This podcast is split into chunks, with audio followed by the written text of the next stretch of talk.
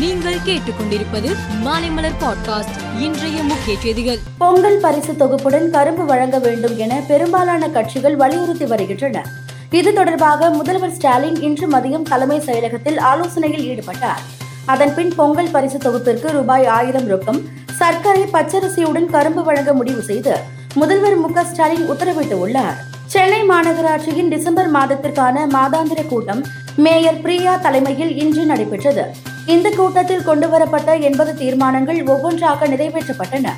சென்னை மாநகராட்சியில் தனி வட்டி இல்லாமல் சொத்து வரி செலுத்துவதற்கான கால அவகாசம் ஜனவரி பதினைந்தாம் தேதி வரை நீட்டிக்கப்பட்டுள்ளது. பிரதமர் நரேந்திர மோடியின் தாயார் ஹீராபென் உடல்நலக்குறைவு காரணமாக அகமதாபாத்தில் உள்ள யூஎன் மேத்தா மருத்துவமனையில் அனுமதிக்கப்பட்டு உள்ளார்.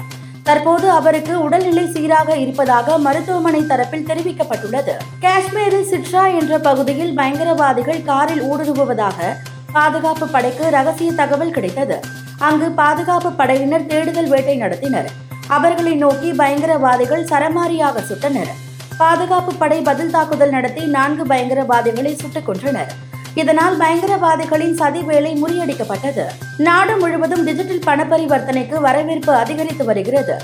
இந்த முறைக்கு வரவேற்பு அதிகரித்து வருவதை தொடர்ந்து பல்வேறு அரசு துறைகளிலும் தற்போது டிஜிட்டல் பண பரிவர்த்தனை தொடங்கப்பட்டு வருகிறது. இந்நிலையில் கேரள அரசு பேருந்துகளில் இன்று முதல் டிஜிட்டல் டிக்கெட் விநியோக முறை அறிமுகப்படுத்தப்படுகிறது.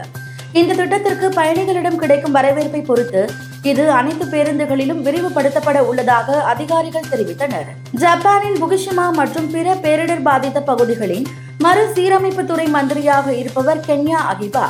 அரசியல் மற்றும் தேர்தல் நிதிகளை தனது சொந்த தேவைகளுக்கு பயன்படுத்தியதாக இவர் மீது குற்றச்சாட்டுகள் எழுந்தன இதனால் அவரை மந்திரி பதவியில் இருந்து நீக்க பிரதமர் பூமியோ கிஷிடா முடிவு செய்தார். இதை அறிந்த கென்யா அகிபா தனது ராஜினாமா கடிதத்தை பிரதமரிடம் வழங்கினார். ஆஸ்திரேலியா தென்னாப்பிரிக்கா இடையிலான இரண்டாவது டெஸ்ட் போட்டி மெல்போர்னில் நடைபெறுகிறது.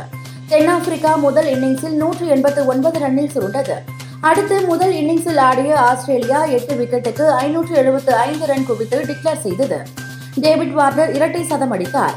அலெக்ஸ் கேரி நூற்று பதினோரு ரன்னிலும் ஸ்டீவ் ஸ்மித் எண்பத்தி ஐந்து ரன்னிலும் அவுட் ஆகினர். கேமரூன் கிரீன் ஐம்பத்தோரு ரன் எடுத்து அவுட் ஆகாமல் இருந்தார். தென்னாப்பிரிக்கா இரண்டாவது இன்னிங்ஸில் ஆடி வருகிறது.